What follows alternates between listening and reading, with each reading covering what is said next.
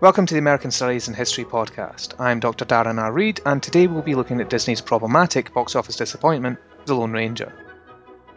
Specifically, I want to explore the ways in which racism and stereotyping are used in this film. Accusations of racism have been levelled at The Lone Ranger since before it came out, and Johnny Depp, the film's headline star, recently accused critics of reviewing the film based upon their preconceptions. Those preconceptions were informed by the film's heavy creative link to the Pirates of the Caribbean series, the movie's budget and production issues, and the apparently odd choice of casting Johnny Depp as Lone Ranger sidekick, Tonto. The film, for what it's worth, reminiscent of Michael Caine's and Ben Kingsley's Sherlock Holmes spoof Without a Clue, and the more recent Seth Rogen vehicle, The Green Hornet.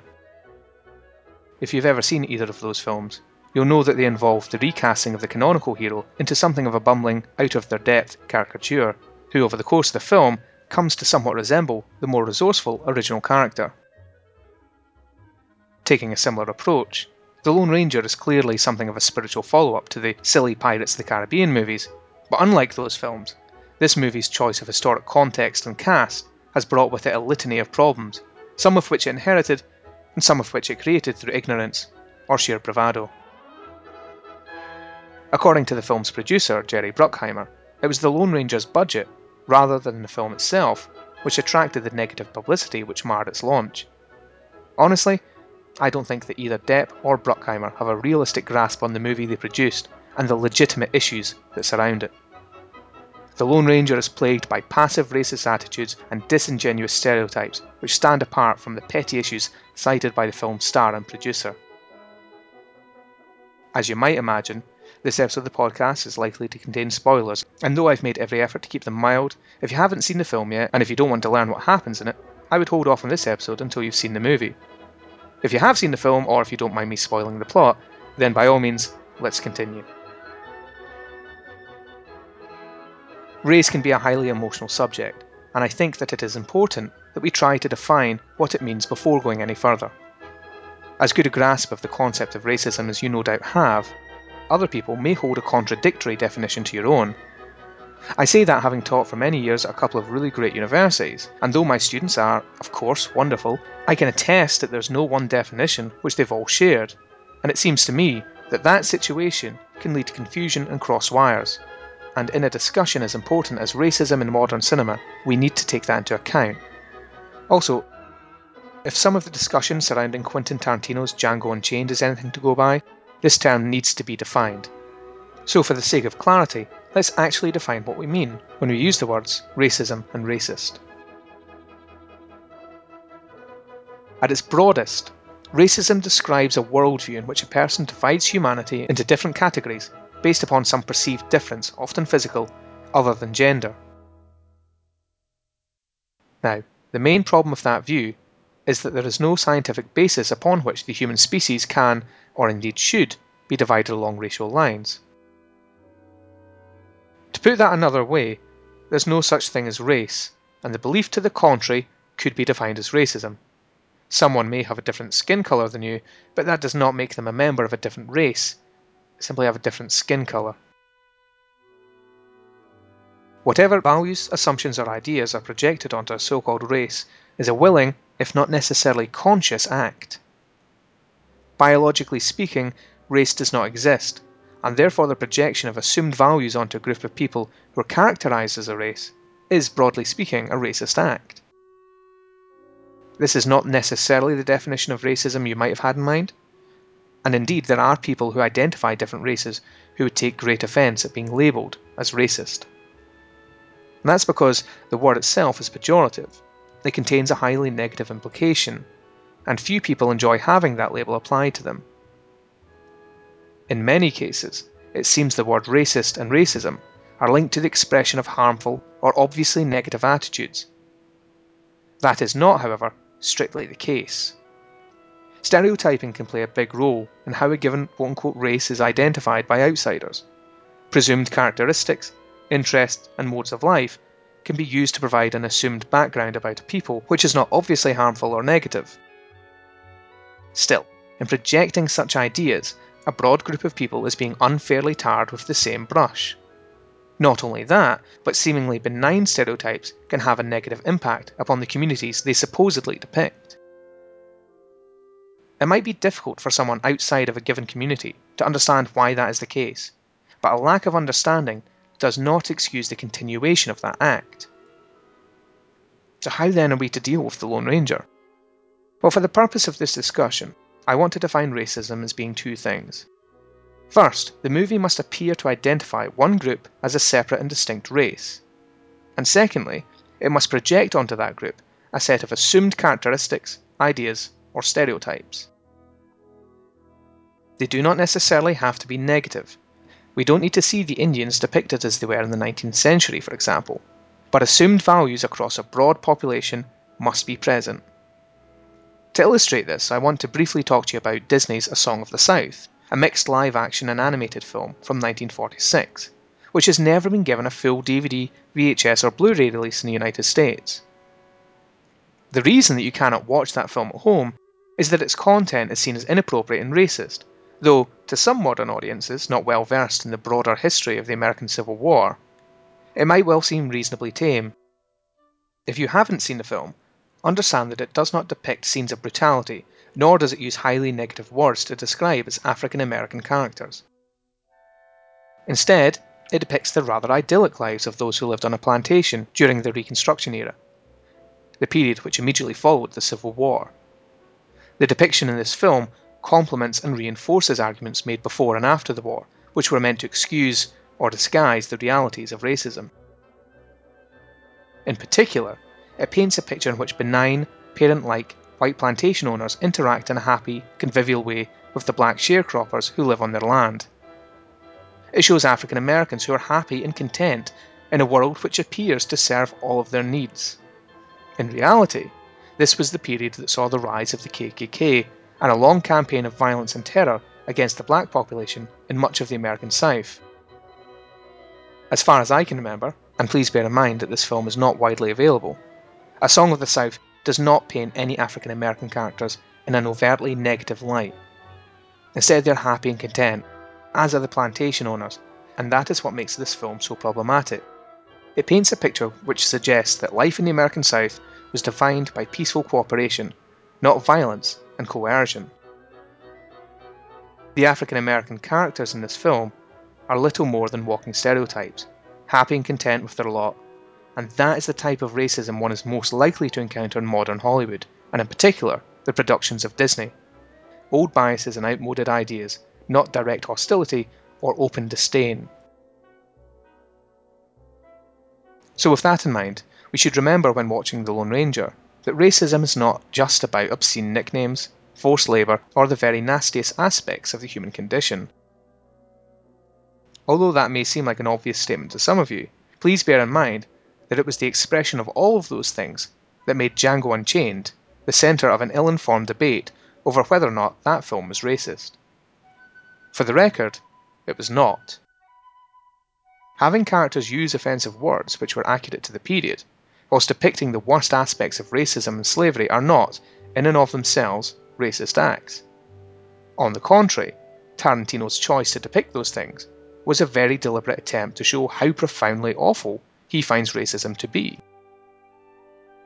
That was almost the exact opposite approach taken by Disney when they made A Song of the South, wherein the characters acted in a way which completely ignored any negative implications of the period in which it was set.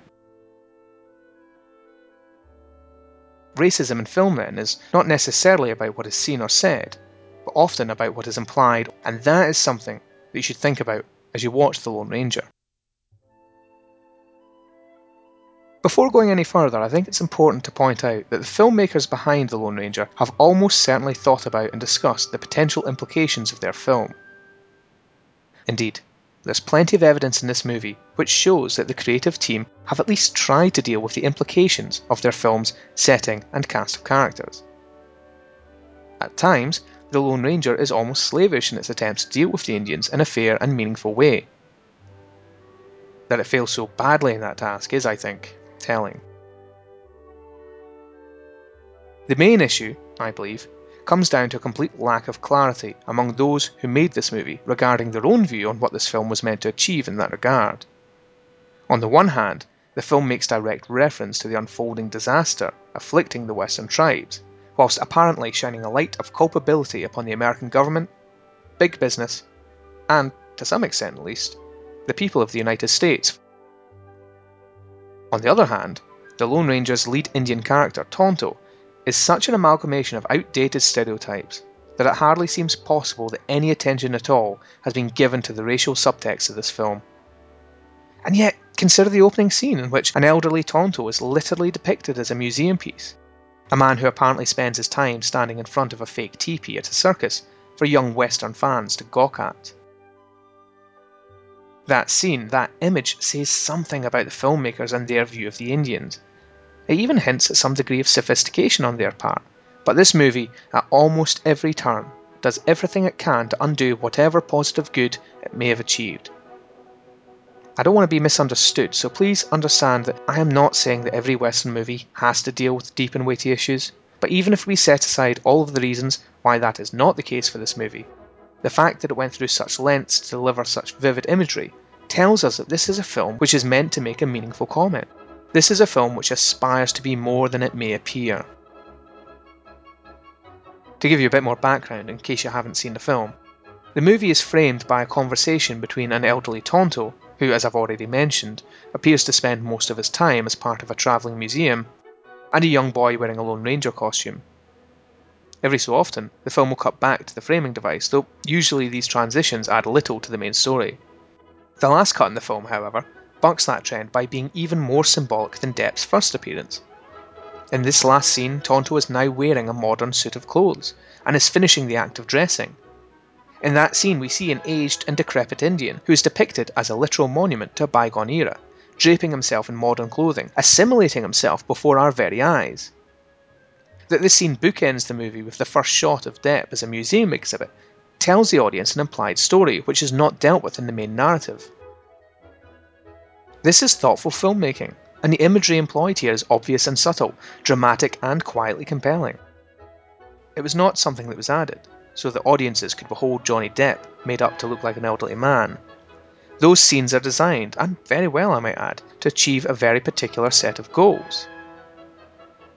They tell a story, a tragedy, which serves as an unspoken epilogue to the narrative proper. At its best, which these scenes are, the Lone Ranger makes some big, even bold overtures towards some deep issues. At its worst, however, it undoes it all. Close to about an hour into the film, the audience is treated to a wonderfully subversive set of images. The scene appears to depict an Indian attack upon an isolated farmstead. In the distance, a scout is seen on a hill surveying the land below, and when the attackers arrive, they encircle the cabin in a way that will be instantly recognisable to fans of old Western movies. This scene is not, however, what it appears to be, the attackers in question being a non Indian outlaw band led by the film's non Indian antagonist. This is good filmmaking that shows that the people responsible for this movie have thought about the issue of stereotyping. They take inaccurate tropes from the established Western genre throw them at the audience, and then subvert their expectations in a really effective protest against stereotyping. Like the image of Depp arraying himself in a modern, assimilated guise, this scene is good stuff. It was made, I suspect, with the best of intentions, perhaps like most of the film, and it is executed well. Bravo! Unfortunately, what follows this scene undermines all of this effort. Following the attack, we see our protagonists face off over the crime, with Tonto adamant that it was not the Indians who committed it, whilst Armie Hammer's Lone Ranger, John Reid, seems unwilling or unable to believe that it could have been anyone else. The issue is in the way in which Tonto presents himself, i.e., full of stereotypes that are played up and built upon rather than subverted. Following a brief brawl, Tonto, in an attempt to intimidate Reid, tells him that Indians like coyote Indians kill and leave nothing to waste. Aside from the speech pattern mirroring the very problematic one that was used by Jay Silverheels in the 1950s, the content of that sentence plays upon the widespread and grossly oversimplified idea that the Indians left nothing to waste when they hunted the buffalo. The adage, which I've heard numerous times and in numerous different contexts, goes something like the Indians used every part of the animal. The issue is that the audience is being asked to draw upon a stereotype as their frame of reference, and that that stereotype is being reinforced by the movie rather than challenged by it. Between the way Tonto speaks and the words that come out of his mouth, the film is assaulting its audience with a range of unchecked, unfair stereotypes. At times, this film does make a genuine effort to challenge pre existing inaccurate ideas.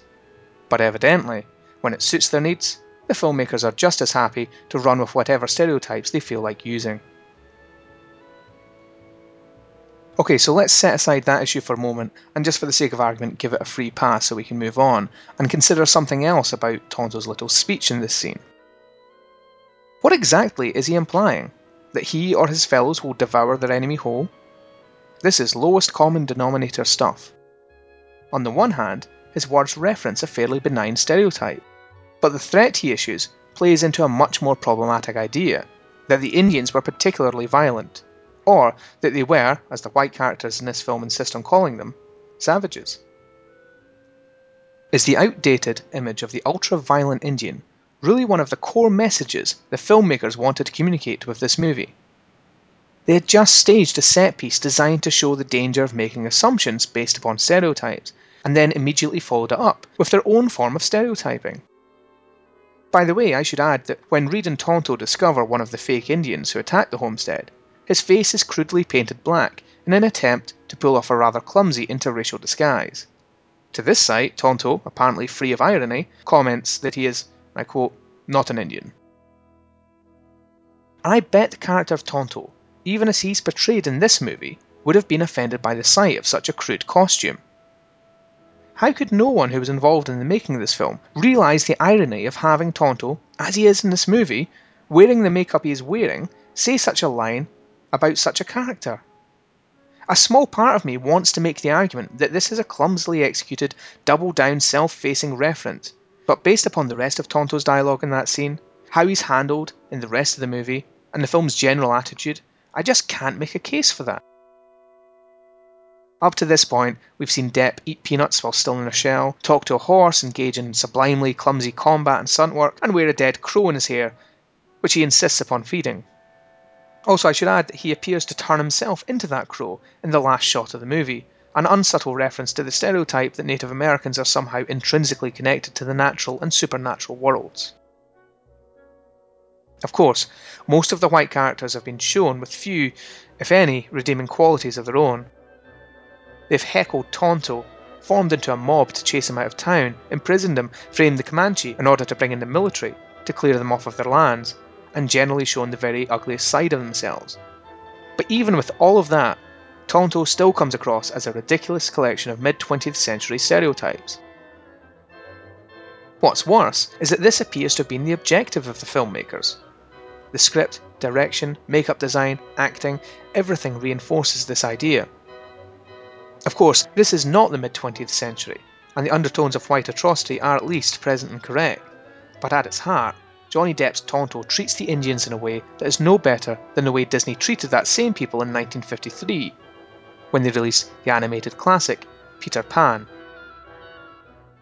If you don't know what I'm talking about, search on YouTube for a clip called What Made the Red Man Red, it is the musical number which accompanies Peter and his friend's visit to an Indian town, and you know what? There is a whole episode on that debacle which I'll save for another day.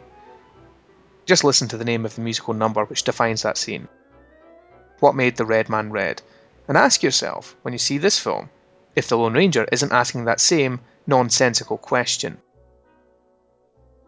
It's a shame, really, because this movie does self consciously try to tackle the ideas and crimes it seems intent on committing itself when the white characters show their anti Indian attitudes, express their own stereotypical views, or generally interact with Tonto, they're portrayed in such a way as to have an effect on the viewer. They shine a spotlight on racism in a way that wouldn't have been out of place in a movie like Django Unchained. They are an uncompromising, uncomfortable portrait which serves to raise a range of questions, which might even have succeeded in making the audience think about the historic period in which this movie is ostensibly set. And yet, there's Johnny Depp's Tonto, always there to undermine whatever form of subtlety or nuance this film might have otherwise established. I want to be clear that I don't think this is all Johnny Depp's fault. He didn't write the script, didn't direct, or anything like that. Instead, I think it's a collaborative failure on a massive scale.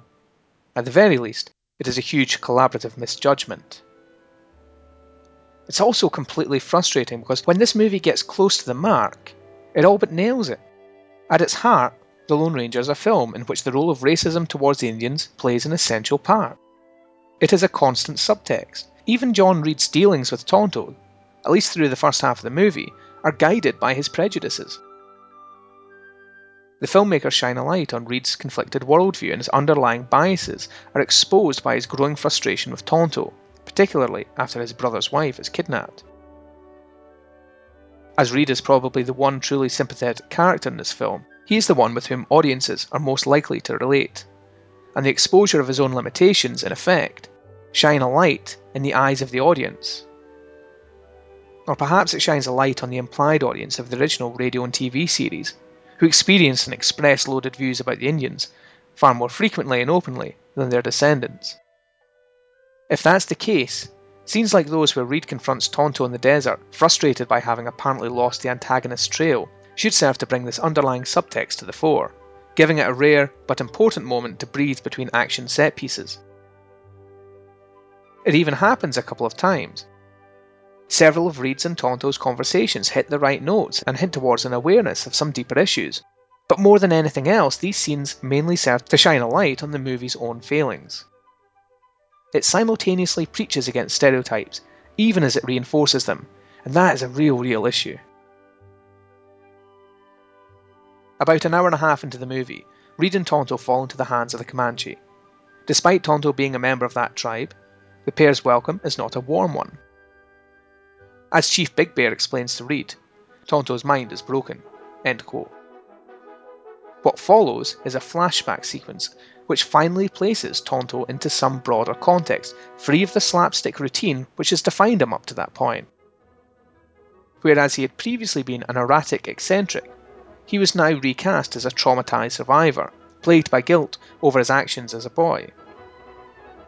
If that sounds vaguely familiar, it's probably because this scene is basically the same flashback framework that was used to develop Depp's character in his last Disney hit, Alice in Wonderland. Almost, this scene succeeds in recasting Depp's prior antics entirely. It could have been a well executed character twist that added no lack of depth to Tonto. True to form, however, the filmmakers are too committed to cheap and easy laughs to follow through on such an idea. Tonto might well have been suffering some form of trauma that might explain his eccentricities, and even the stereotypes which he plays into. But the Comanche chief then engages in the same type of playful banter and follow through actions, which help to define Depp's caricature. When Reid asks Big Bear if he's free to go, after having made a pretty compelling case for why that should be, Big Bear replies simply, Not so much, before the camera cuts to show Reid and Tonto buried up to their necks in the sand. It's a reasonably effective sight gag, but it paints Big Bear in many of the same shades as Tonto. If Tonto really was a quote unquote man apart, as the chief says he is, that separation is far from complete. Tonto is a Comanche, and the Comanche in this film reflect that similarity. The Comanche scene might well have been the moment that set Tonto apart, allowing him to be judged solely as an individual but it fails to divorce the tribe from Depp's decision to play a whimsical character with a clumsy, almost childlike approach to dealing with the world. Had this scene not pandered to the movie's need to constantly engage in Iron Man style banter and comic interplay, it could have fundamentally recast Tonto and the way this film dealt with the Indians in general. Instead, this scene plays to cheap comic relief in such a way as to undermine its own purpose, making irrelevant the points that it tries to drive home. As I've said several times already, this is a great shame because there was potential here for a light-hearted action comedy which dealt with its characters and its difficult legacy in an appropriate way, which would have worked for the genre. Instead, as the film continues, it becomes increasingly obvious that any real or meaningful understanding of this period and its troubling legacy is beyond the filmmakers. Late in the film, there is a scene in which the US Army opens fire on the Comanche with rifle and machine gun, it is harrowing, blunt, and effective. But more than anything else, it is basically a carbon copy of the finale from Tom Cruise's The Last Samurai. In fact, that comparison is particularly apt, as it highlights just how interchangeable Hollywood sees historic cultures that don't easily fit into our Western world view. This isn't a film about the Comanche or even the Indians. It is a film about opposition to the forces of modernity, one of the great overdone cliches of modern Hollywood, and it's frequently expressed through the destruction of Aboriginal or Indigenous societies, which are depicted via a number of well worn tropes. The Indians in this movie are, in short, nothing more than a plot device. They appear in this movie primarily to advance the story, to highlight evil's modernity, and to provide some much needed backup in the last act. The filmmakers do pay some attention to the historic situation faced by the Indians and the implications that situation raises for modern America, but in this film they are inconsistent of secondary importance and, at best, are constantly undermined by Depp's posturing, flailing, ridiculous performance and the script's insistence that whenever it successfully creates a poignant or emotional moment, that it undermines it with some visual or dialogue driven gag. Though no doubt unintentional, Johnny Depp does for American Indians what the Sambo image did for African Americans. And what's truly spectacular about that achievement is that it occurred in 2013 at the hands of the same company responsible for What Made the Red Man Red and A Song of the South. Now, I want to be clear. I do not believe that a Lone Ranger movie has to present some serious discussion on the history of America's First Nations. I do not believe that action comedy is an inherently inappropriate genre for this type of film. But I definitely feel that this movie handled itself and the subject matter which it chose to engage with in a completely misguided way which serves to enforce ridiculous and even harmful stereotypes. Having released a short film exploring how racism manifested itself in the earliest comic books on YouTube, I've been exposed to the notorious debates and trolling that discussions of race seem to generate on that site. Just recently, Cheerios had to disable the comment section on the YouTube page for their newest advert, simply because the family depicted in the commercial were interracial. Whilst my own videos haven't generated quite that level of controversy, I can assume that based upon my own experiences on that site, as well as a broader discussion in the media about life in the YouTube comment threads, that a certain portion of the people listening to this podcast may choose to argue that Tonto is merely a reimagining of a classic character, and that his depiction here is perfectly consistent with earlier portrayals and thus is somehow validated. Such an argument would imply, if it didn't say it outright, that the way Tonto acts in this movie is rooted in a pop culture tradition which should be protected and preserved. In short, it should be perfectly acceptable, according to such an argument, to have Tonto depicted in the way he is in this film. Political correctness gone mad is the phrase which may or may not be leveraged in support of such an argument, or to criticise views to the contrary. As you can probably guess, I would disagree completely with that position. Whatever Tonto was in the 1930s, 40s, and 50s, we need to remember that it's currently the 2010s, and whatever the origins of a given character, we cannot and should not apply ideas about what is acceptable with regards to race from that period onto this one. The character of Tonto was intrinsically stereotypical when he was created, and transposing him from those decades to this one is a process which demands change and some degree of sensitivity. This is required because the stereotypes of the past were and are harmful forces, which shape how we think about other people, what they are, and what we think they should aspire to be. Consider this. When was the last time a Native American character appeared in a major Hollywood movie where his or her ethnicity was completely unimportant to the plot or their character? In almost every example I can think of, every American Indian character that has appeared in a major production has had at least some of their personality or narrative arc defined by or linked to the fact that they are Native Americans. This is a problem which also affects others, though not always in the same way and not always in the same near definite manner.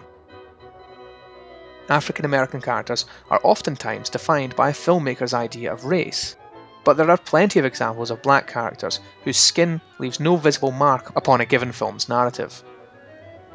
In contrast, American Indians tend to be pushed to the sidelines, their appearances occurring only where necessary and only where a film can make some use of their ethnicity in some way. In the world of television, that rule isn't quite so rigidly applied. I'm thinking specifically of the character Chakotay in Star Trek Voyager, though even he had at least one episode in which he took his captain on a spirit walk. Lest we forget, he also wore a faux tribal tattoo which covered about a quarter of his face. His ethnicity may have been rarely mentioned, but even in that example, the audience was not allowed to forget that he was a Native American. The Lone Ranger, then, entered a cinematic landscape in which it took on the mantle of representing an underrepresented and neglected population. That it was meant to be a light-hearted summer blockbuster, not a deep meditation on the state of Native American history, does not excuse it from that responsibility because it took it on voluntarily. The filmmakers did not have to feature Tonto. When was the last time you saw a costumed Robin in a Batman movie? But they chose to do just that, and that decision carried with it certain responsibilities and implications. But, one might argue, cutting Tonto out of the Lone Ranger is almost unimaginable. Well, in that case, the name, the Lone Ranger, was a very poor choice to begin with, wasn't it?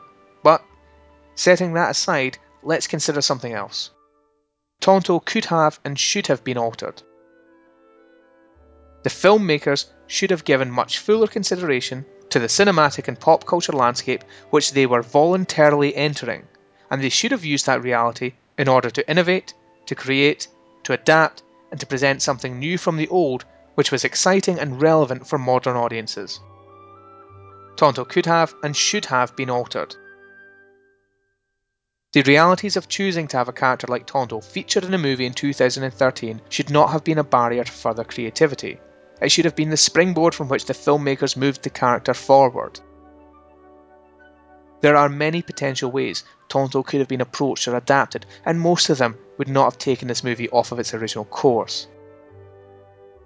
By creating a non stereotyped Indian character, the filmmakers would not have undermined the movie's stated purpose that's creating an action comedy, nor would it have resulted in a film dominated by attempts to appear quote unquote politically correct. Tonto and the reality of life in 2013 are not incompatible. That the Tonto we did get is so incompatible with today's world reflects a significant creative failure on the part of the filmmakers. Tonto was never an insurmountable obstacle. In fact, he was probably one of the biggest missed opportunities in the past decade of cinema. He could have been so much, but what we received was far too little spent in all of the wrong places.